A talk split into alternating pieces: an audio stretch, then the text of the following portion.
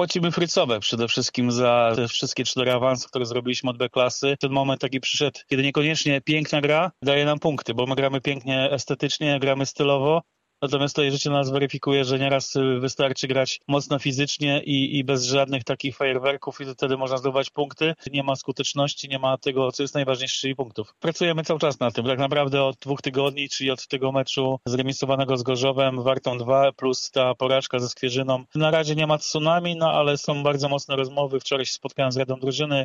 Cały czas jestem w kontakcie z trenerem Łukaszem Czyżykiem, no i e, chcemy temu zaradzić. Mamy pięć kolejek, walczymy o te 15 punktów. Mam nadzieję, że uda nam się ten cel osiągnąć, który mamy, czyli to miejsce 1-3. Planuję bardzo duże wzmocnienia. Notes jest pełny nazwisk dwóch, trzech menadżerów, z którymi współpracuję. Cały czas jestem z nimi w kontakcie. Wytypowaliśmy kilka pozycji, na których musimy się wzmocnić. Obserwujemy czwartą ligę. Jest to dla mnie nowość. Tak jeżdżąc po boiskach czwartoligowych nie miałem przyjemności oglądać niektórych klubów. Planujemy się jednak wzmocnić w okresie zimowym.